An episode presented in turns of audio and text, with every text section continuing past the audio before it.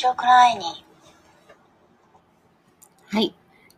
はい、始めました。えー始まりました。ラジオクライニンのこれは、あの、1回目の放送になります。えー今日のメンバーは、えー、と、どうぞ。鈴木純です。木本正幸です。伊崎敦子です。よろしくお願いします。よろしくお願いしますえーっ丹下さんと、が今日はね。ね、ね。そうなんです。丹下さん、今日ちょっと、あの、体調不良でお休みでね、え1回目3人でっていうことなんですけれども、えーこれからまあ、あのー、だいたい1日、だいたいというか30分番組を毎週お届けできたらなと思うので、えーよかったら聞いてくださいね。えーっと、えっと、最近、ね。10 11月の21日に、このラジオの決起集会をして、うん、うん、うん。そうか。はいうん、うん。でちょうど一月、もう一月ね、うん早い。ほうんんま早いね。ちょうど一月前そう。ねえねえねえ。うんあ、のーよ、面白かったですよ。あの、うん。自画自賛じゃないけど、聞き直しましたか？皆さん。半分で私、そういえば止まってた。あ、ほんま。本当、聞き直さへん。自分のは聞き。本当にう、んあの、車のね、行き帰りで、ちょょうど、うんまさにラジオのように聞いたんだけど、なんか、なかなか4人のバランスが面白いなと思って、うん自画自賛しています。いやーバランバランスはいいと思いました。はい。うんね急に寒くなりましたね。雪降ったよ。ねえねえねえ。今日はまだマシですけどね。緩んだね。うんすぐ緩んだね。ね、溶けちゃってすぐね、うんすぐ溶けちゃいましたけど。その緩み、その、厳しい緩む緩むっていう、その、うん。あれがきついね。そうね。覚悟したのに一回、そうそうそうあの雪を見てうね。ん。来た。うん、ね。なんかまた今日も手に、木本さんは、あの、忘れ物防止、手の忘れ物甲。防止毎日書いてますけど、はい DVD ですね。をどうするんですか強返却線と延延滞量がすごいでしょ、あれ。延滞量で儲けてるよ。延滞量のが高いよねうん延滞量で儲けてるから。でも私ね、一回ね、うん台風、台風直撃した時に京都に、うんうんそれこそえん、ジンくんがね、うん。あ夫がね、うんあの5本ぐらい借りてたんですよ。うんうんで、これ今日返さんの、それこそえげつないと思って、私うん絶対後悔すると思って、うん雨の中をカッパ着て傘さして返しに行ったんよ。うんうん。そしたらなんか、ツタヤもこう半分しか開いてないみたいな、シャッターもちょっとおろし気味の遠慮がち営業みたいな感じしてはって、うん。それで、あ、多分台風やから、店いっぱはい高島屋とか、うんこうちょっと閉めたりとかしてたからうんね。で、行ったら、うんお店の人が、うんこんな時に来てくれたんですか？っへーて言ってくれて、うんうん延滞料サービスしてくれた。あらあらあらあら。すごいやそんなろそんな嬉しそいんね。ないい話台風のもあんやね。え話も、つたや、寺町のつたや。そうなん寺町のねそうやな話あるんですよ。ね。あの時ほんまに嬉しかった。行ってよかったって。ほんまやねううんん。ね、DVD はなんか、あれですか、スイングの G さん用の、あそうそうの、例のうん。8時だよ。スイングの、スイングのね、あの、82歳のね、うん。あの、最年長の、うんお両者の人がいて、うん。その人に見せるための、へえ。その人に刺激を与えて、うん。こう、生きながらさ、生きながら、え延命、延命 DVD。え、どういう、どういうのを選ぶの？ドリフ。なんだかんだなんだかんだ全員と集合。ね。私、お席、お席が不快なので、はいはい。あの、私は一緒にずっと見てる。うん。で、あの、じいさんいつもヘッドホンで聞くから、音なしドリフを私はいつも。へえ、でも音聞こえてくるでしょ、音なくで。じいさんが時々、ははははって笑はははって笑ってんのを見て、笑ってるってはいあと、水戸黄門とかね。ああ、そう。うん水戸黄門見てます？水戸黄門じいさんあんまり見、子見てない。供の時にで、あの、何だっけあれなんて読むんですか？メシュサソリっていうの？助手。助手サソリ助手サソリっていうカジメイコの、あの、とりあえ名ず、ヌードが出てくる、あの、ドラマ？ふあの映画、うん。昔の。はい。助手って、ああの、囚人の囚ね。ああ。それを、あの、たまに見てはりますけど、やっぱり、あの、スケバンデカとかね、いろいろ借りてきはるんですよ。スケバンデカとか。セレクトがいや、まあ、そういう、何、その、学生服着たみたいなのがすごい好きやね。ああ。あの、舞子さんの方？そうそうそうそう。ああ。大事変態事実やつ。あ、あね、はいそんなこと言ってたら、あの、うんすぐにね、終わっちゃいそうなんですけども、ね。あのーまあ、ラジオくらいに、あの、あら、ちょっと待って。タイマーね。タイマーの消し方がわかんないですよわかりませんね。どうやったら消えるんですか、これ。音。とりあえず、とりあえず消しました。はい。失礼しました。で、あの、一応ね、なんかあのーまあ、政治のこととかね、うんあのー社会のことなんかも喋っていこうねっていうようなラジオくらいになんですけど、あのーまあ、皆さんが新聞とかニュースで気になったことから。拾っていこう。すいません、慣れないもんでいろんな音がしてますけれども。で、今日はあの、純ちゃんがね、あの、あれなんですよね。あの、新聞で、毎日新聞。そうです。はい毎日の、うん。ほんとこの前の12月17日。とりあえずですね。毎はいこれ毎、毎、毎放送1テーマってうん。いうことで。すかね、これ。うん。はいはいそうですねあのー長官ですね。うん。えっ、と、生理用品、12月17日。12月17日。うん。生涯無料にっていううん、うん、うん。見出しで、はい。うんえっ、と、スコットランドうん。が、えー女性の、えー生理用品うんを無償で、うんえー提供すると、生涯。生涯無料で提供するっていう法案が、うん。えっ、と、整いつつあると。うん。うん。で、それ、に伴って、うんえっ、と、英国うん。も、えー、20 2021年1月から生理用品の非課税うんううんん。を導入する。うん、うん、うん。うん。ねで、結構それはね、カナダでも、うんオーストラリアでも、うんドイツでも非課税だったり、うん軽減税率が適用されてたり、うん。いろいろ世界的にそういう動きがあるっていうので、へーうん、うん。スコットランドはもう始まったっていうことなのこれは。そう、スコットランドはね、えっ、と、うん何年か前から、あの、そういう、すでにもうそういう取り組みが始まっていて、女子学生にうん。無料でこう配布するっていうのをやってたんですって。で、それをいよいよその女性、あの学生だけに限らず、うんあのみんなにっていうのうんをやろうっていうことで、ね。うん。画期的な法案を誇りに思う女性と少女たちにとって重要な政策だってうん、いうふううん。にコメントがあるんですけれども、私はこれを見て、うん、あのーすっげえなって思ったんですよ。うん、うん。だけどうね、ん。例えばだよ、うん。世界的な動きになってこれが、日本もね、うん、しゃあないなって。国会で今の、例えば国会でね、はい、これが議論されるとは思えないけど、うん、されたとして、うん。通ったとするでしょ、うん、うん、でもなんかね、うん、なんていうかな、日本、今の状態でこういう法案がもし出て、うん、通ったとしたって、うん、何も喜ばしくないなと思うんですよ。うん、なんかそれは、うん。あのーなんていうかな、本本当に根底から何も議論され,、されなく決まりそう、うん。日本だから。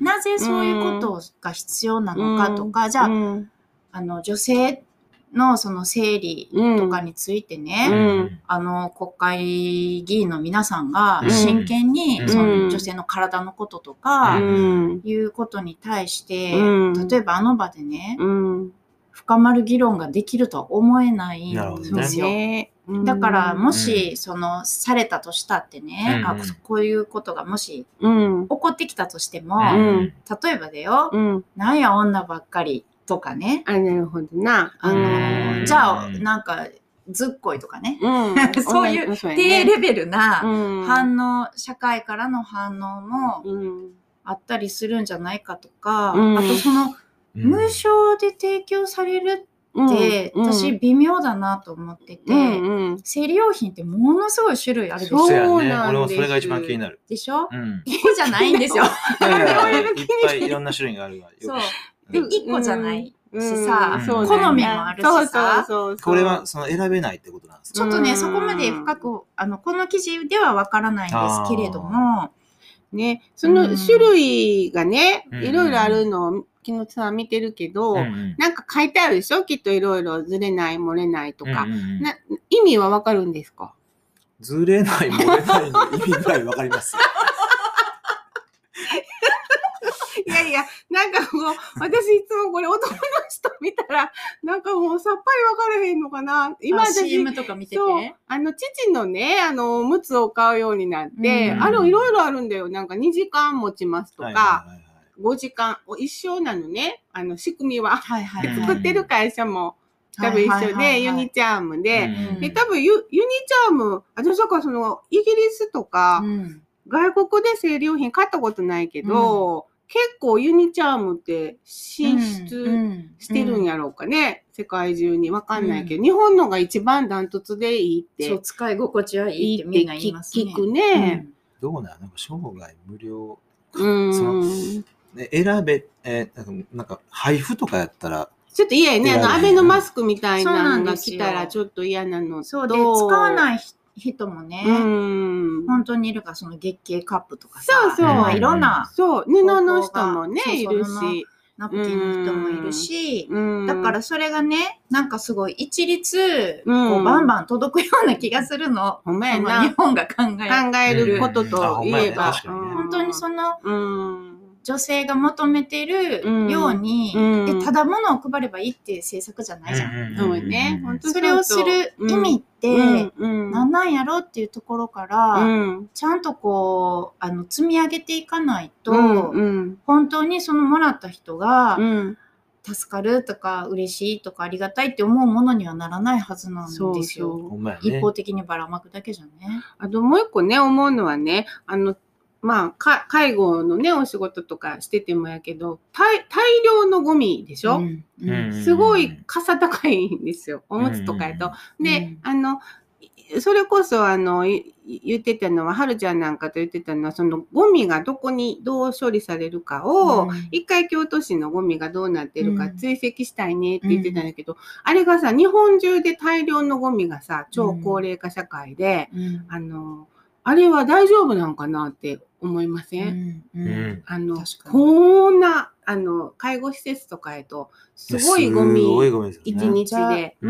水分だもんね。そうそう。重たいしね。これも生理用品もやっぱり、うんえっと、あれ、紙やから、うん。あの、木を、どっかの木を切ってんのかなとか、うん。なんかその、ちょっと、ちょっとその、環境的にはね、あの、このままで良いのかっていうのはちょっと思いますよね。うん。なんかもうちょっと、あの、そう、だからその、排排泄がね、排泄、何の話やって話だけど、自分で排泄できなくなると、ものすごく人の世話になって、うん。いっぱいそういういるでしょ？おむつとか。うん。だから、なんかずっとね、妄想してたことがあります。その、うん。なんかこう、アトムのパンツみたいに、こう、うん。ポってここにはめて、うん一生も。は めて、なんかそこで、あの、ちゃんと排泄を受け止めて、中でウォシュレットしてくれるみたいな。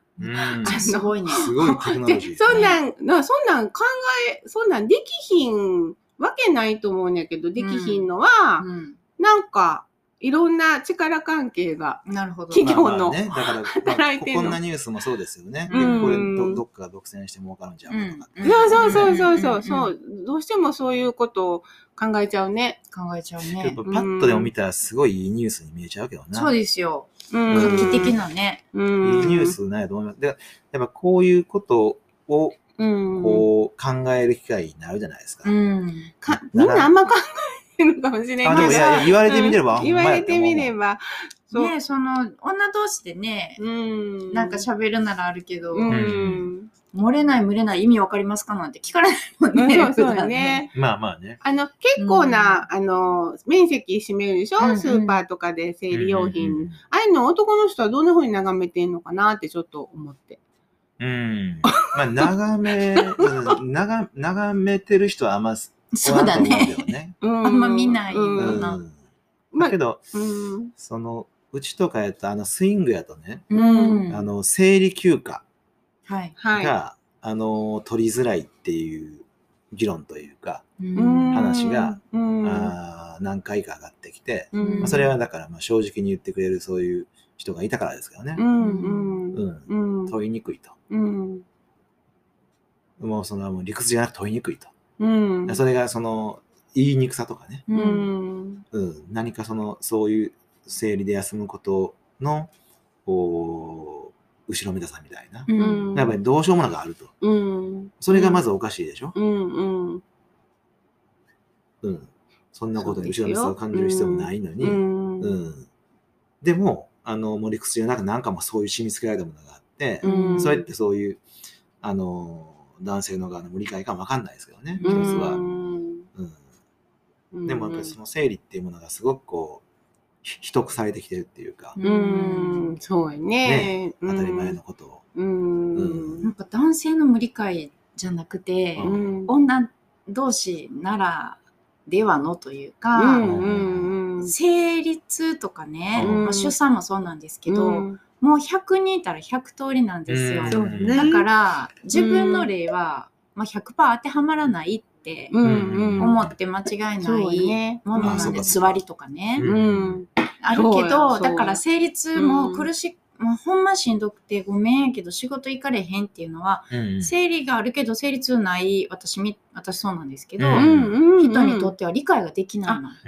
そうかだから、え、何言ってんの？っうんてなるんですよ。うんうんうんだからそれは女同士でも分かり合えああ、ないそっかそっか。うん。ことで、全然、純ちゃんは、な、な、成立。座りも生理痛もなあ、いい人やから、うんうんその辛さとかうね、ん。むちゃめちゃあれやで、うん。私はもう、生理痛はもう、お腹が痛い痛いなんのと、眠眠なんのと、あもう、あの、今は、あの、ないんですけど、カミングアウト。ら、いわゆるおっさん、おっさんになってるっていうそうなの感じだけど、あおのっ、さん。おばさんになるんかな？ならんやろ。いや、なんか、ひげ生えてくるとか言うんだよ、生理終わったら。ホルモンのバランスがね。そうそう。でも、おっさんにはなれないよね。そうか、なれないけど、まあ、なんか、でも、あの、つわりもひどかったです。そうひはいげ、ちょっとひげの話いいですか？いいですよ。はいちょっとだけね、はい。あの、初恋の人うん。い,、はいいますよね。うん。うん。小学校5年か6年の時やったのうん。で、好き、もう好き、好きなんよね。うんう。ん。もうだからもうそ、その子がいるから学校行くみたいな。うんうんの、彼女の、うん。ここ、鼻の下のとこに、うっすらひげ生えとった時のショック。あー、なるほどね。あそのいわゆるホルモンバランスとかでしょあれ。吹いちゃった。うんあれはショックやった。今でも忘れられなえい、。それで声が冷めたの？冷めへん。よかったそうやよ。本物やったねある意味本物や。本物やったんや。ひげ、ひげ、よかったひげぐらいで。そう、ショックやけど、うん。冷めへんだ。それも認める。冷めへんだ。吹いちゃいました、冷おお茶を。はめへんだし、い。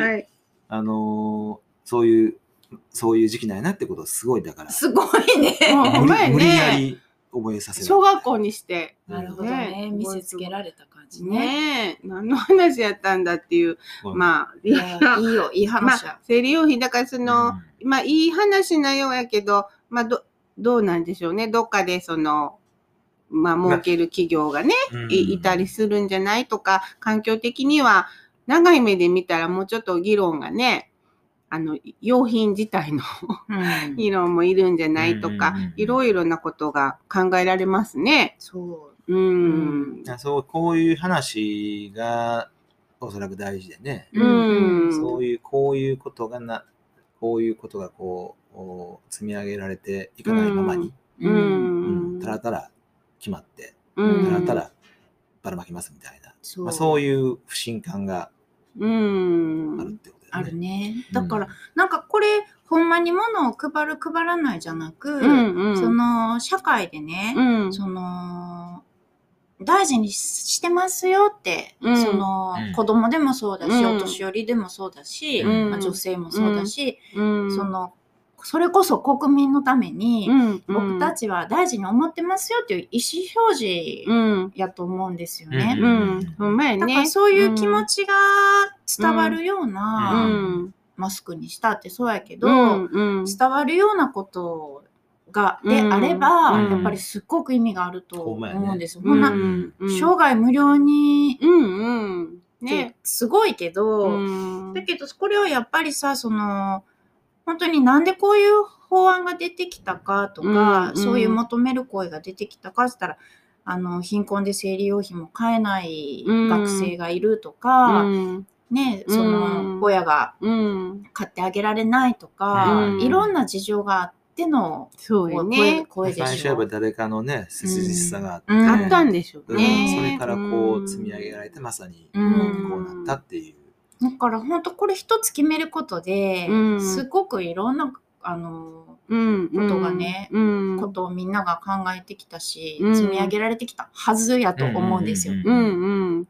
なんか、その、結局その、この間、いろいろね、例えば、あの、京京都の街の地下に、あの、新幹線通るかもみたいなね、今うん。議論がうん。あるのと、まあ、いろんなことが、あの、あって、まあ、お役所に行ったり、えーそれから、例えば、あの、えー文部科学省とかね、そういうとこに電話かけたり、いろいろするでしょ？まあ、うん。教育委員会に行ったりとかしたときに、あのーやっぱり、今のところ、その、ご意見は、あの、ありがたく受けたまわりますっていうので、あの、そこで止まっちゃうんですよ。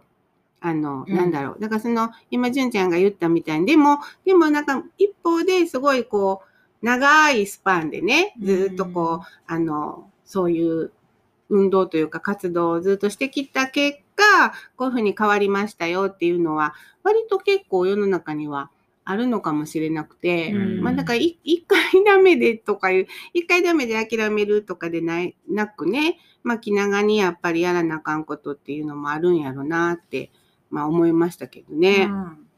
なんかでもほら、あのナプキンの中のさ、うん。なんかこう、漏れないための、うん。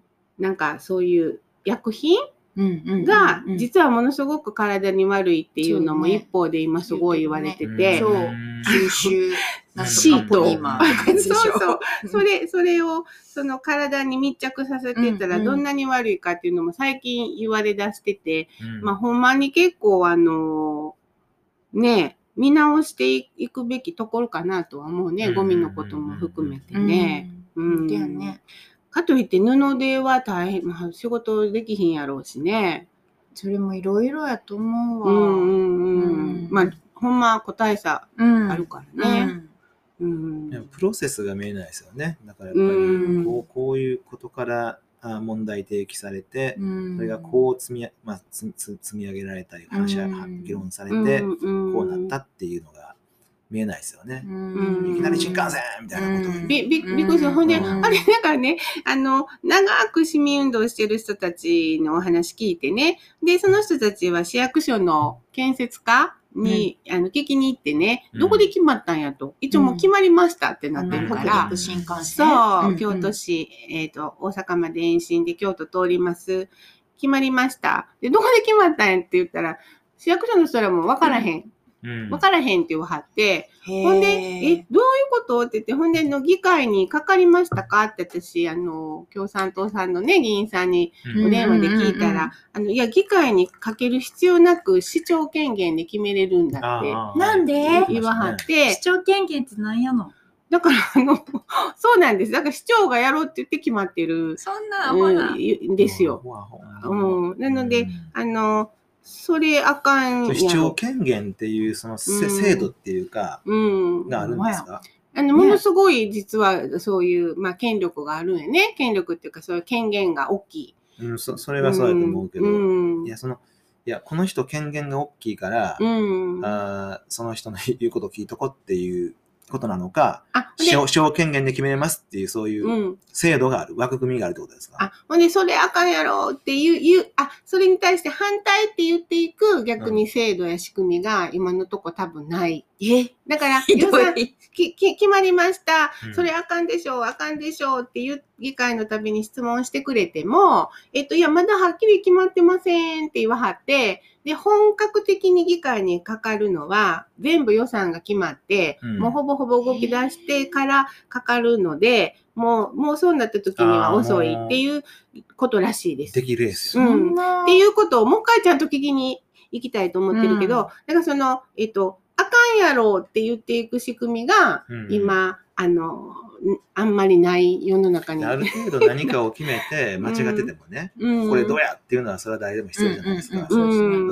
それがもう市長が言ったらもうそれが絶対になっていく。それで、その、そうらしいっていうことを私はこの間、そう、そう言うたはった議員さんがって言ったら、へーって言って、結構長年ね、そういう運動されてる人たちも、そこがもう一つ、あ、へえ、そうやったんかってなってたっていうことは、えっと、そんな変な仕組みじゃないやろ、民主主義やからと思って生きてるけど、よくよく知っていくと、うん。めちゃめちゃ変な片手落ちな仕組みのまま、うんうん。あのー官僚とかに任しちゃってるうんうなっていうのが今すごく今思いますね。うん。で、なんかその中で議員さんはほんなら、議員さんは何したはんねやろっていうのはちょっと今、疑ほ問も。んまやね。何しはんねやろうんやろっていうのがね賛。成賛成っていう役うん。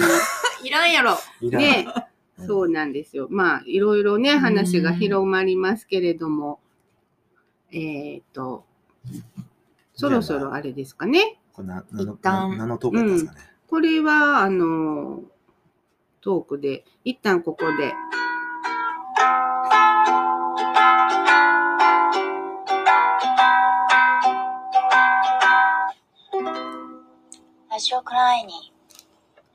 はい。じゃあ、えーここでちょっと、あのー毎回これは、あの、お願いしたいなと思っているんですけれども、えーメリーゴーランド京都の店長でもある鈴木純ちゃんに、えーおすすめの絵本をね、えー教えていただくというコーナーです。はい。えっ、と、今日はですね、うん。佐野陽子はい。さん作の、ねえ、父さんという小学館から出ている絵本なんですけれど、佐野陽子さんご存知ですか、はい。だ、うん大好きです。まあ、超かっこいいよね。ねでその佐野さんが描くお父さんの絵本っていうので、うん。まあ、あの、熊の親子の話なんですよ。うん。で、熊のお父さんとお母さんと子熊うん、の3人家族で、で、子熊も本当にね、ひたすら父さんに憧れてるんですよ。うん、で、一緒に、に住んでないの。なんか、うん父さんはうん、拳の花が咲いたら帰ってくるわよ、みたいな。うんで普段、は多分、どっかに出かけてるんですよね。うんうんで、帰ってきた。うんだからもうその父さんに、お父さん、お母さんもお父さんももう抱きついて、うん。もうお母さんなんてキスして、子帰供も帰ってきた時に。もうおかえりベロベロ舐めてるみたいだけど、うんおかえりって帰ってくるんですよね。うん。で、父さんはまあちょっと疲れてるから寝るよって言って眠る。で、朝起きて、うんでもさ父さん散歩に行こうって言って、うん父さんと散歩に行くんですけれどね、うんと、いろいろまあ手つないでもらったり、肩車してもらったりとかして、で、まあすごい父さん頼りになるんですよ。うん。で、すごくなんていうかな、あのー箸がなかったらね、木を倒してね、それでこう箸を作ったりするの。うん。で、子熊がね、すごい父さんっていうシーンがあって、ううんん。それでまあ、あの家に帰ってね、みんなでご飯食べて、うんで、翌朝、うん。本当なんでもない一日なんですよ。うんで、帰って翌朝ね、みんなでまた朝ごはんのホットケーキを食べるんですよ。うん。で、その時に、あのーいつも子熊はうんお父さんみたいに6枚食べたいけど、いつもお母さんからそんなに食べれへんでしょって、3枚にしときなさいとか言われてるのが、うん。ずっと不満だった。うん。僕だって食べれるよって言ってるんだけれど、うん。で、実際父さんとめ父さんを目の前にしてね、うん。ホットケーキ食べたらね、うん。あのー僕3枚ねって自分から言うんですよ。うん。で、お母さんがあらって言って、うん。で、蜂蜜2杯ねって、お母さんがまたあらあらって言って、うん。で、父さんにはホットケーキ6枚、うん蜂蜜はたっぷり3倍かけるんですね。うん。で、僕、で、子供が、僕ね、父さんになってから6枚にするの。熊の子は言います。うん。でも、バターはたっぷりね。僕、熊らしくならなくっちゃいけないんだっていうので終わるんですけれど、うん。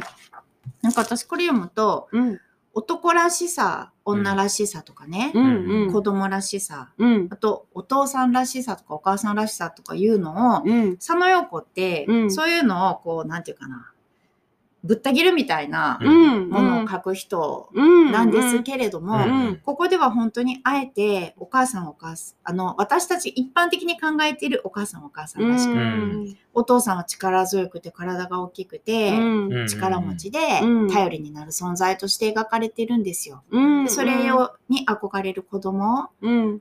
で、なんか、なんか絵に描いたようなさ、幸せ家族うんなんだけれど、それをこう、正面から描くことで、うん。なんていうかな、男らしさ、女らしさってやっぱりこう、言わん方がいいやん。みたいに言われてる部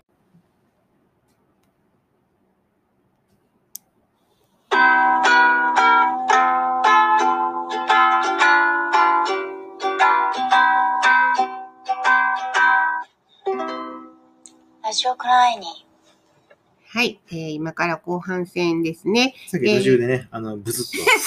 ちょっとまだ慣れてないのでね、なかなかうまくいかなかった。でも、あの、続きで純ちゃんにぜひ、はいはい、お願いします。そうそうさっきの続きなんですけどね、うん、そのちょうどねお話の終盤で、うん、こんなページがあるんですけどね。うん、えっ、と、ねえ、父さん、僕、父さんの子供で嬉しいよ。すごく父さんらしいもの。熊の子は父さんを見上げて言いました。うん、俺はただ熊らしいだけさ。熊だからね。父さんは静かに言いました。うん、でも私ね、このページを読んで、うん、うわ、やられたと思ったんですよ。うん、やっぱその、どうあったって、うん、女の人はうん、男の人よりまあいろんな人いるとはいえうん。体がちっちゃいし、うん。腕力も弱いし、うん、大きい小さいとか強い弱いってもうバシって分けたらうん、強い弱いでしょ、うん、でそれはさいくらさこう精神的にとかさ、うん。なってたってうん、変わらないじゃないですか。うん、でそ、こを別にみんなが一緒の背背丈になりましょうとかさ、うん。一緒の力を持ちましょうって言ってるわけ言ってるのってすっごい変でしょ、うん、それはもうほんまに小さい子供がいるんと一緒で、めちゃくちゃで当たり前じゃないですか。うん、だけど、そこをすごいこう男らしさ女らしさに固執するのも変だし、うん、かといってそれを極端に意識してうん。こう言わないっていうか、うん。そこを避けてうん、る平等ですよって言いまくるのもうん。すっごい不自どっちも不自然やと思うんですよ。うん、うん、でそこをねすごいあの佐野陽子さんは「えそんなん当たり前じゃない?」って、うん、うん、俺は僕は熊らしいだけさってうん、うん、父さんが言うってうん、その人そのみんな違ってみんないいとか私すっごいサブってなるんですけど うん。ええやんそんなんわざわざ言わんでもって思うんですけれど、うん、なんか一個のそういうキーワードが、うん、うわーって最初聞いた時はえってなんかキラッて光ってるように思えてそのうちみんなが使い出して、うん、なんか政府のキャンペーンとかで使い出したらもう途端にその言葉がうさんくさくなるみたいな、うん、結局本質をとかを見ずに、うん、みんなその上っ面の言葉だけで振り回されてるような気がするんですよね。だけどこれは絵本でねええ。本当に子供に向けて書かれてるんですよ。うん、で読むのはあの子供うん、とか字の字が読める子は自分で読むし、うん。読めない子には大人が読んで聞かせる絵本でしょ、うん、うん、でそういうものってやっぱりねちゃんと伝えてるものがあって、うん、でこれは本当佐野陽子さんからのメッセージだと思うんですよね。うん、とはいえうん、保育園でこう子供ら前にしてね読んでる先生がそういう思いで読んでるかっていうと、うん、いやこれおもろいからこの本は、うん、子供もすごい喜んでわキャッキャッキャッキャ言ってワイワイ言って楽しんで読むと思うんですよね。うん、だからそれをなんかこう教訓めいてね、うん、このお話には作者からのメッセージが込められてるんですよなんて、うん、前置きで読む先生はいい日でしょ。ううん、なんかそこが大事っていうか、うん、テキストではないしスローガンでもない。そうやね。なんか、よ、良い、良い絵本って、なんかそう、確かにそのね、スローガンでも多分テキストでもなくて、なんかここにゴーンってくるのがあるようん、ね。うん何が そんなに 感動するかうんうんうんうんよくわからへんけど感動するみたいな絵本あるよあね。るある。うんそれが本当ですよね、きっとね。うん本当の言葉っていうか。うん。うん。う。ん。だからそれもさ、うん。あのー私は今ね、こう、家族がいて、子供がいてとかうんいう立場で読んでるから、うん。響くのかもしれない。うんだから、その人の置かれてる状況によって、うんそのメッセージが、うんこう、ドスンとくるときと、そうやな。響かないときと、それは本当に、あの、その人の人生のどの時点で読むかっていうことで。だけど本は相変わらずそこにあるんですよね。ね。うんうんうん私なんかあの、ちょっと、うつみたいなんでね、仕事、休職、ん昔ね、した時に、あのー、長い本を読む元気がなかったのね。うんあと映画と読む、あの、見る気力もなくて、ほんで、なんか、図書館近かったから通って、あの、あ行からうん。10冊ずつ絵本を借りて帰って、へー。あ行からずっと読んで、うん。まあ、あの、全部行かれへんかったけど、結構、なんか、な行ぐらいまで、うん。あの、い行ったんですよ。うん。もうガサって借りて、うん。あの、よそんないっぺんに借りれますか？10冊まで10冊借りれるんだよ本当に？知らんの？そう、10冊借りる。で、え絵本は読めたんですよ。ううんん、で、そんな中で、あの、あの、全然知らんかったけど、あ、これ面白いなとかね、いろいろあったけれども、あの、なんかあの、チムと勇敢な船長さんの、うん、アーティゾーにね。あの、船長さんの知ってます？木本さん。あの、チムと勇敢な船長さんって有名な絵本があって、うんなんかその、あの、嵐で遭難しそうになって、うで、船長さんがちっちゃな男の子誰？に、誰？誰？アーティアアーティゾーニーってニいう作家なんだけど。あの、ほら、なんか、な、泣くんじゃない。なんか、涙なんかは役に立たんぞ。わしらは、海の木図と消えるんじゃっていうセリフに、うん。なぜか号泣、う ん なんか号泣、その時響いたんやろね。はいはい。なんか、はいっていうのがありましたね。うん。うん。うん。絵本ってね、なかなかそれに救われたり。うん。そう。で、あとなんかその、まあ、いいわゆるジェンダうんーの方うん。のあれでいくと、なんか私はあの家族でずっとあのフレンズっていうアメドラをうん。子供がちっちゃい時から、へー。まあ私が好きで家族で見てて、うん。それはあの女の人同士のカップルとか、うん。あのいろんな、いろんなカップルが出てくるんですよ。ジェンダーとか、うまああの白人の人、黒人の人、ユダヤの人、うん。まあコメディなんやけど、で、なんか、いろんな、いろんな人が、あの、の暮らしを笑いを込めて、あの、10年続いたドラマなんやけど、で、それを子供の上層教育的に、うん。あの、あの人たち女同士でカップルなんやでっていう時に、あ、うん。でもほら、キャサリンやでとかこういうこと、ちょっとこういう、こういう、こういうこういう名詞が。こう、あの、あの人たちはおかしくなかったでしょって言ったら、はいはいはい。そうだそうだっていうので、はいはい。いいなと思って。で、まあ、親が、親が、さっき純ちゃんが言ったように、まあ、親がいない、親がいない子たちっていう子たちにとって、じゃあ、どうなんだとかね、うんいろんなことが、今、まあ、頭の中で、ちょっと巡りました。ううん。んう。うんんうん。あのアメリカの、アメリカのっていうんですかね、あの、ホホームドラマっていうんですか、ああいう、うん。ホームドラマっていうの？コメディードラマ。うん。うん。いいですよね。おもしもうよくできてるよね。よくできてるううん、ん。面白いし。う。うんまあなんか、あの、天才バカボンとかね、うんフレンズとかをこう頑張って見せました。うんバカボンもすごいようね。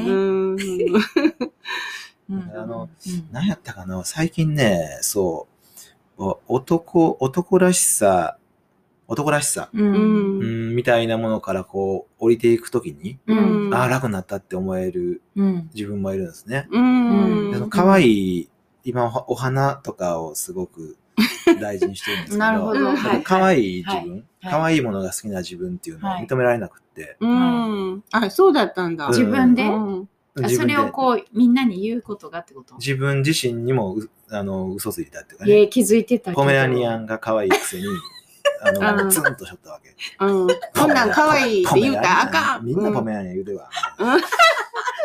めっちゃ好きやってことに。いやうん。知ってたんやけど、それを認めたらすごい楽になる、なるほどね、うん。はいはいはいはい。大好きっていう。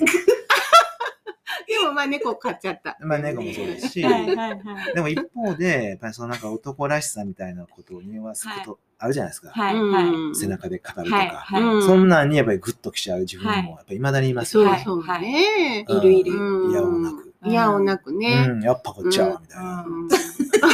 どっちもあり。何が、あ、そうそうそう。どっちもありだよね。うん。面白いね。だからその、こう、そその自分の中にあるんやろね。だからこの、この子がお父さんに憧れるように何かこう、憧れうる、ん。うん。なんか高倉健なのか何かわからないけど、なんかある、あるってことですね。なんかあるんですよね。うん。それは高倉健ですか、やっぱり？高倉健じゃないでしょ。ない。それは高倉高倉健はもう、ちゃう？ちゃう。ちゃうんちゃう？そうちゃうんちゃう。うんキノト的にはちゃうんちゃう。ね。はい。うん。いや、面白い。ありがとうございました。はい。ありがとうございました。あ、また、これはね、仕方ないですね。方がわからへんね。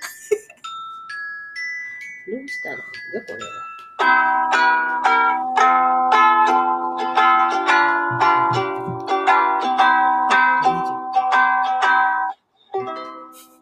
ラジオクライニすみません。いちいちね、タイマーの 止め方がわからない。とにかく、ぶっつけ一本勝負。無無編集をね、無編集を目的はいに、そうですね。標にやってるんだね。はい。ねそれでね、あの、じゃあ後半戦、次のトピックとしては、あの、木本さんが今度は新聞切り抜きを持ってきてくれてるので、そうなんですよ小学。生新聞取り出したんですか？そうなんですよね。あのー そうや、何小学生新聞ですね。はいえー面白いとはいい。うことで、えー12月から購読を始めましてですね。あ今のところ全部読めてる。ー素うん、晴らしい。すごい。うん、やっぱり2、3日こう溜まるんですけど、はいうはい。ん。あーってでよ読み始めたら面白いですよ。うんうんで、おもんないなっていう日ももちろんああるし、るんだよね。う。うんんうん、そうそう、やけに説教臭いなみたいなのもあったりする。うん、あ、そうん、を含めて、そう、あるね。う。んこんなに紙面使うんやみたいなね。あ、こんなことに。このコーナーにそうそうそう あるんですよ。あ、そう。だからここの間、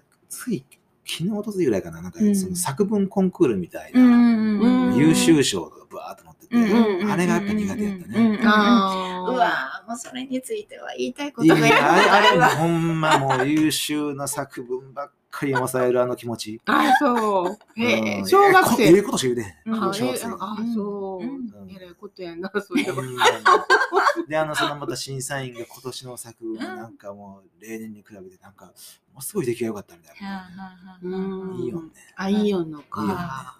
いいね。それ次のテーマにしよう。うまいねあれ、ね。ほんま。うんしかも、あの、いつもよりページ数が多かった、多かったような気がする。うん、そうだね。うん嫌でした。はい。で、今日はね、はいあのー12月10日付の新聞と、えー12月18日付の新聞、うんまあ小学生新聞ね、2つ持ってきてるんですけど、うんえー12月10日の方で、えー実現するか30人学級。うんはい。うんえっ、と、小学、小中学校の、うん。えー学級の定員ですか。うん定員をめぐる議論が、あーされてると。うんでえー人数をお減らすということは、あ先生を増やさなあかん。ううん。んということはお金もかかる。そうだね。うん教室も増やさなあかんしそうやなね、うんそうそなう。そういう議論があって。うんで、その約1週間後に、この30人月、実現するか30人月給が、あー学級が、月給月給が、うんあー結局、う35人学級にうん。なりましたと。うんいうこ決まったってこと ?35 人で。そうだよね。うん。うん。合意しましたよって。うん。どことどこが合意？えっと、文部省と、あ文部、文部科学、文科省と、うん文部科学科学省と財務省ですね。うんうんで、合意したのは大臣同士が合意したと。あ、大臣同士がね。おっさん言ってごめんなさい。に、うん何がわかるんやろね。いや、で、あのー まずこれ30人学級はね、あのーいいと思ってるんですよ、うんもっともっと僕は少ない方がいいと思ってるし、うんえー今が40人学級が基本なんですかね。うん今が今の基準が40人学級で、うんそれを10人減らす。うんめちゃくちゃええやんと思って。うんでそれは、あのーまあ、これまでもずっと議論されてきたことやし、うんこのコロナ禍うん。で、えー密があかんと。なるほどね。そういうこの風土、あのー社会状況の中でぐっとこう進んだらしいんですよね。なるほど。だから、うん意外とその40人から30人にしましょうっていう、いうなん意外とまともなことをね、うん文うん部科学省科学省は、うんあーずっと、うん言ってきたんやなっていうことがまず分かりました。はいはいはい。こんな議論がされてること自体も知らんかった。うんうんうん。はい。うんで、えーまあ、財務省がなんで絡んでくるかというと、さっき言ったように、えーお金がね、そうやえね。ーうん。少なくすることでお金が増えるっていう、う。うん。んうん。うん。そこのこう、ね、やりがああったみたいなんですね。うんうん。で、1週間後に、えー合意したわけですけれども、うん。まずこの合意の仕方ね、うん。これ3 40人から30人に減らしましょうっていう、うんえー議論がうん最終35人に落ち着いたっていうのが、うんもうアホみたいでしょ、中を取ってね。ねそうん。う、折半。折半っていうちょうど間で合意しました っていう。おこれもう。やらんでええやん、これ、最初最初から。1週間いらん。うん。一週それ間。さ、うん最初にさ全、然交渉の後見えへんくない？これ。なるほどね。うん20人学級って最初提案があったらさ、せやねんせやねん。中取って30で収まったんかな？どうなんやろね。そういうことじゃん そういうことなんかな？うまあ、その、まあ、33とかいけよ。せめてね。せめて。よ、寄せてちね。ょうど間ってもうこんなん。確かに確かに。ちょっとずらしてほしかった。ずらしてほしいってことは、大臣が喋り、これ話し合ったんでしょ？うんそう意味ないやん。それこそだから、この、この、このちょうど間ってもう、誰でも考えれること。うんうんうんに対、に、に、ここのけ、この結論に至るまでに、だからめちゃくちゃ時間と、ううんん。そうそうお金がね。かかかかってるわけですよ。こねんなアホな結論に出すんやったらね。うん。うん。うん。うん。まあこれいつからなんやろね、でも35人はね。らら35、35何年か後から一応そういうふうにす、す、しよういうのは決まったんかな。段階的に引き下げあ段階的にあ来年度ですから、来年度2020年度からうん5年をかけて段階的にうん35にするうんと。あ、小6までですね、小6まで。小6までね。今現在も小学校1年生に限って、うん。えーあ小学校1年生、小学校2年生は35人学級だ。うん。これ子供たちが見て、このニュースをどう思って、小学生新聞読んでどう思ったりするんだろうね。お前ですね。うんそれ子供の反応、反応はでもないかな。ねなんか、あの、ちょうどあの、昨日私文部科学省に、昨日、一昨日と連続で電話をね、あの、えーかけて。電話できるんや。電話の大代表が書いてあるからね。あ、参参議院とかにもかけたことがあって、へあの大 代、大代表とか書いてあ大代表って。何？どんな字？大きい代表。大きい大きい代表ほんまの最初の窓口ってことそうです。ね。で、はあの、まあ、あの、こっちの、今、京都の教育大学の付属のね、はい小中の、うんあの、特別支援学級。そう、廃止っていうので、うん案が出て、で、それに対する意見書を作って、はい送り先がわかんないでしょ、うんなんせ文科省いっぱい部署があるから。。うんで、電話、電話かけてどこに送ったらいいでしょうって言ったら、あの、すごい部署名やったよね。うん。あの、舌を噛みそうな長い部署名。ね。あの、内閣官房第二審議室なんとかかんとかかん、もう冗談のような長い部署。まあでも丁寧に対応してくれて、うんで、あの、お返事くださいって言ったら分かりましたっていうので送ってるんですけど、うんうん皆さん、あの、一回文部科学省でもどこでもホームページをうん。見ると、あ、こんな議論してるんやとか、あ、こんな法案だ、うんあの、審議されてるんやとか、うん。うん、要するに、えっと、法律、法治国家ですよね、日本は。で、まあ、法律どこが決めてるって、やっぱその、こういう官僚の皆さんが結構、あの、考えて、こう、国会に上げていって、で、こうんううん承認されてっていうふうに決まっていくんやなっていうのと、うんで、学習指導要領が小学校は変わったよね。うんそんなんはお、親御さんの立場でご存知ですか、お二人は。それはね、うんあのね、プリントが来た。あ、変わりました。B5 のうんペランってしたプリント来たんですよ。うん変わりましたって言って。そうそうそう。うんうん。それそれは学校から？学校からね、うんみんなに配られてきたよ。今今持ってないかな。うんうんうんそれで、その、まあ、あの、一応今、本当便利な世の中でホームページを見ると結構ね、うんあの、細かくこういう風な審議がされて、こういうのが決まりましたっていうのが、その気になれば読めるようには。まあ、だけど、うんもう、その資料がね、あまり、うんもう京都市バスと一緒ですね。だから、うん。もうややこしい。うん。ややこしい。ぼ膨大でねぼ膨大すぎうんてややこしいし、いちいち言葉が難しいし。読めへんような言葉で書くでしょ、あれ。そうなのよ。わざと難しくうん。かあの書かなあかんと思ってらっしゃるのか、もうちょっと普通にああね、やって書くのが賢いと思うね。うんあの、ほんま、りゅんちゃんが前言った、あの、子供が読んでもわかるように書いてほしいなってうん思うけど、ねえ。で、まあ、なかなかその意見が、あの、通らへんっていうのは、まあ、うん前、ね、前編の時にも言いましたけど、通らへんで、まあ、受けたまわりましたって言われて、うんそこで終わっちゃって、あの、なんていうのかな。やっぱり仕組みがね、うんない、ないんやなっていうのは思うけど、うんもうでももっとみんなあの電話したらいいなと思う。私、京都市には電話したことあるよ。あ、ほんま？あの、震災後、うんあの、東東日本大震災後に、えっと、京都が毎年やるんですけど、清水寺の、うん。をライトアップじゃなくて、清水寺あたりの空をサーチライトで出あ、やってるやってる。やってるうんうん、で私、いつも店終わって家帰るときさ、あっち向いて帰るから、うん、サーチライトがいつも目につくんよ。うんうん。あれは何を何のために何を照らしてんねやっていつも思ってて、うん。すごい電気代かかりそうでしょ、うんうん。で、すごいなんかね、その震災後、うん、すごいなんか、ほんまにモヤモヤして、うんうん。き電話したのよ。震災後もやってたってこと？やってた。あ。そう。直後もやってたの。うん。それで、そしたら、まあでもさ、東と西とではさ、うん。電力のなんか、うん、あの、何やったっけ、供給のなんやらかんやらが違うから、西が節電したからって、うんそれを東に持っていけるわけじゃないんです、うんだよね。で、それも知ってたけれど、にしてもと思って、うん。そのもしね、私が思ったのは、そのサーチライトに、まあ、絶対予算がついてるわけでしょ、今年はそれをやめて、その予算を、なんか、なんかに役立ててもらいましたとか、そういうのとかありじゃないかと思ってうね、んうん、電話したんですよ。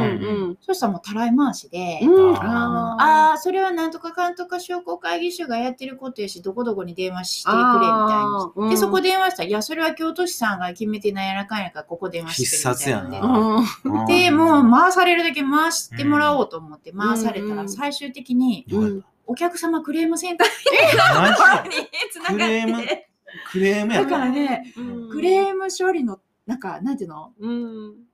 エキスパートみたいなうん。女性が電話に出はって、うん。もうすんごいんですよ、その対応がね、うん。嫌な気はせんのよ。うん。ものすごい丁寧に聞いてくれるし、うんあの、なるほどね、なるほどね、ってもう本当に貴重なご意見うんありがとうございますって、うん。すぐに伝えて、うんあの、うん。ちゃんとうん。然るべきうん。対応を取らせていただきますって言うんだけど、叱るべき対応ってどういう意味ですかみたいな。わな。かんないでしょ、こっちは。ほんまにそれを伝えたのかどうかうも、んうん。誰に伝えたのとかうね、ん。わかんない。うん。なんかもうそこでもう、もうこっちも言うのも疲れてきてるし、回されて。うんうんそれで一応すごい聞いてくれるから、うん。ちょっとホッとするんですよ。多分気がそこで気の済む人がねそう。そうそう。多いっていう。うん。それねうん。いやもうそういうたい回しってほんまにうん。僕も数多く経験してますけど、うん。うん。まあ、でも必ずそのリアクションを、おうん。それこそこういう意見を出した、うん。で話し合ってくださいと、うん。でそれを必ず返してくれっていうことにしてるんですよ。ううんん木本さんはやっぱりすごく日常からね、はいそういう行政と多いと思うのでうね、んうんまあ、必ず返事くれって。必ず返事くれうん電話番号教えます。だかって言うたら来る？ら、いあの来るとこは来るし、来んかったらどうなってるんですかっていう。ああ、うんそうかそうかそう結か。構ね、もう1年ぐらいかけてやることあるんです。あそう。うんうん、まだまだまだって言って。すごい、その辺が根気よくね。さただのクレームじゃないですすごいしつこいクレームです。うんねね、私もだから文科省にあの返事くれ言うて今回は、うんあの普通は返事しませんって書いてあるホームページには、意意見は受け止まるけど返事はできなかねるのでって書いてあるけど、まあ返事くれっていうふうにまあ言ったんですけどね。そうそう。まあなんかその辺の行政とのね、やりとりっていうのは。返事をやっぱもらえる仕組みがない。ないだから京都市とか、うんそのうんそのあたりやったらまだ帰ってくるんですよ。なるほど。うんうんうん。文科省とかになると、うん。だから、だからお名前もね、教えていただいて、あの、最初ちょっと名前は不要ですとかおっしゃったけど、うん。じゃあ名前を教えていただいて、で、まあ、あの、連絡つくように、あの、しとい、しとい、しときましたけど、うん名前は不要ですって。まあちょっとね、ななんかこう、いろんな、そら、うん。いろんな人いるから、あれ、やったやろうけどでも、あの、やっぱそうそう、仕組みがない、あの、声が、うん。声がダイレクトにと通る仕組みとかがないんやなっていうところから、えっと、などうしたらいいのって考え直さないと、うん。あの、なんなんとなく安心しても、してた、安心とか民主主義やから。なんとなく選挙に行ってとか、いつかこう自分たちが支持する人が政治家になってくれたら、もうちょっと良くなるんちゃう？で、やっぱり投票率上げようとかで動いてきたけど、どうやらあのそれだけではない。やっぱりそのがっちりした、あの、システムができてて、そのシステムの中に国民の声が通ら通る仕組みがものすごく欠落してるそうだね。あの、そ、すごい。で、まあだから、あの、議員さんはじゃあ何してはるんやろうっていうのが改めてね、うんあの、今、思いますね。うんそのでもそのかあのき基本的にはそのリアクションがない、うん。ですよねうん。そういう仕組みになっとるでもそれって多分、あなたの意見を。ではどどうとにもなりませんよっていう、うん。そういうことなんでしょうね。悲しいね。だからもう仕事がさ、多分ものすごい忙しくてシステマチックになっててさ、うん。ものすごく膨大な仕事してはってさ、うん。まあ、だから日常のルーチンの仕事の、仕事で国が動いてるから、な、なんやろ、な、なんかこでだからなんかそういう一人の人の声が,、大大事で、う、うん、こんな声があった、うん、ああ大事やわってまずその人が思うつじゃないですか。うん、うんで、その人が次うん、上司か誰かわからんけど、うん、にこういう声が上がってます。うんあ、それは確かに大事やわ。うん、で積み上がっていったらいいね。そうそうそうそうそれが普通っていうか。う。ん。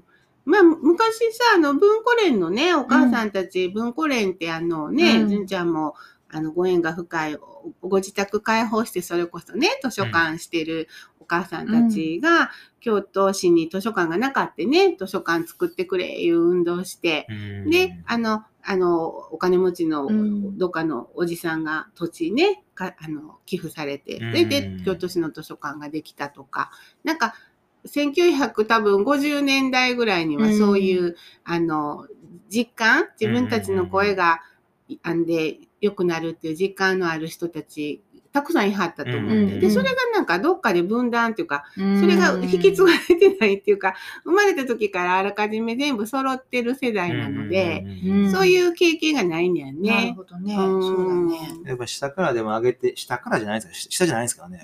我々主権者ですからねそう、そうですよ。上から下ろしてるつもりなんやけど。そうか、そその発想大事。上上上から、上から目線なんやけど。なるほどね。うん。公務員ってあれですからね、公僕ですからね。そうだ言い換えれね。ば本当よね。公の資本ですよ。そんな、そんな意識ないよね、お互いに。うんお互いないいや、ほんで、私もこれ、あの、前原誠二さんも今ね、いろいろ動いてくれたはけど、あの、あの、ぷすいませんけど、プリントアウトして文科省に持っていってくださいなんて、あの、もう本当に使いっ走りで申し訳ない的なこと頼んで、まあ、それはお返事なかったなっていう。あ すいまの、せん。警察官にたまにうんあの、ご苦労さんとか、うん。お頑張ってるなっていう運動をたまにするね。うん。雇ってるからね。雇ってるからねは。お、ご苦労さん。お今日はどうええな、そ。れ。ていう運動をね、で、やっぱり、まあ自分たちの自覚も勘違いるよね。いる、いる、いる。いや、それ言われて、うんはってなるわ。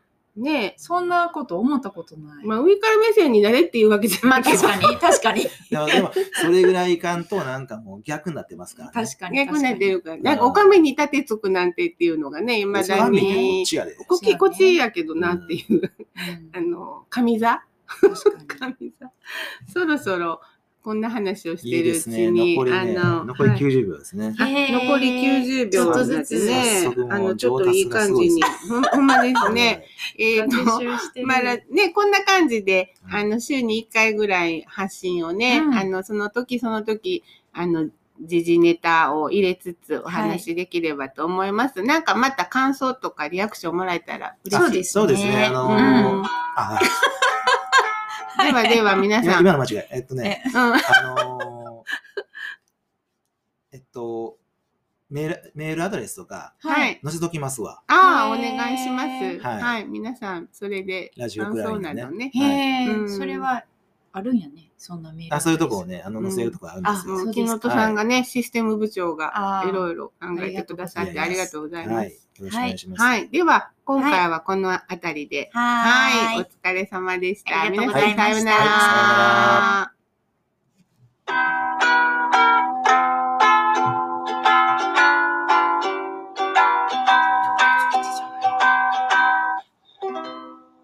ラジオクライニー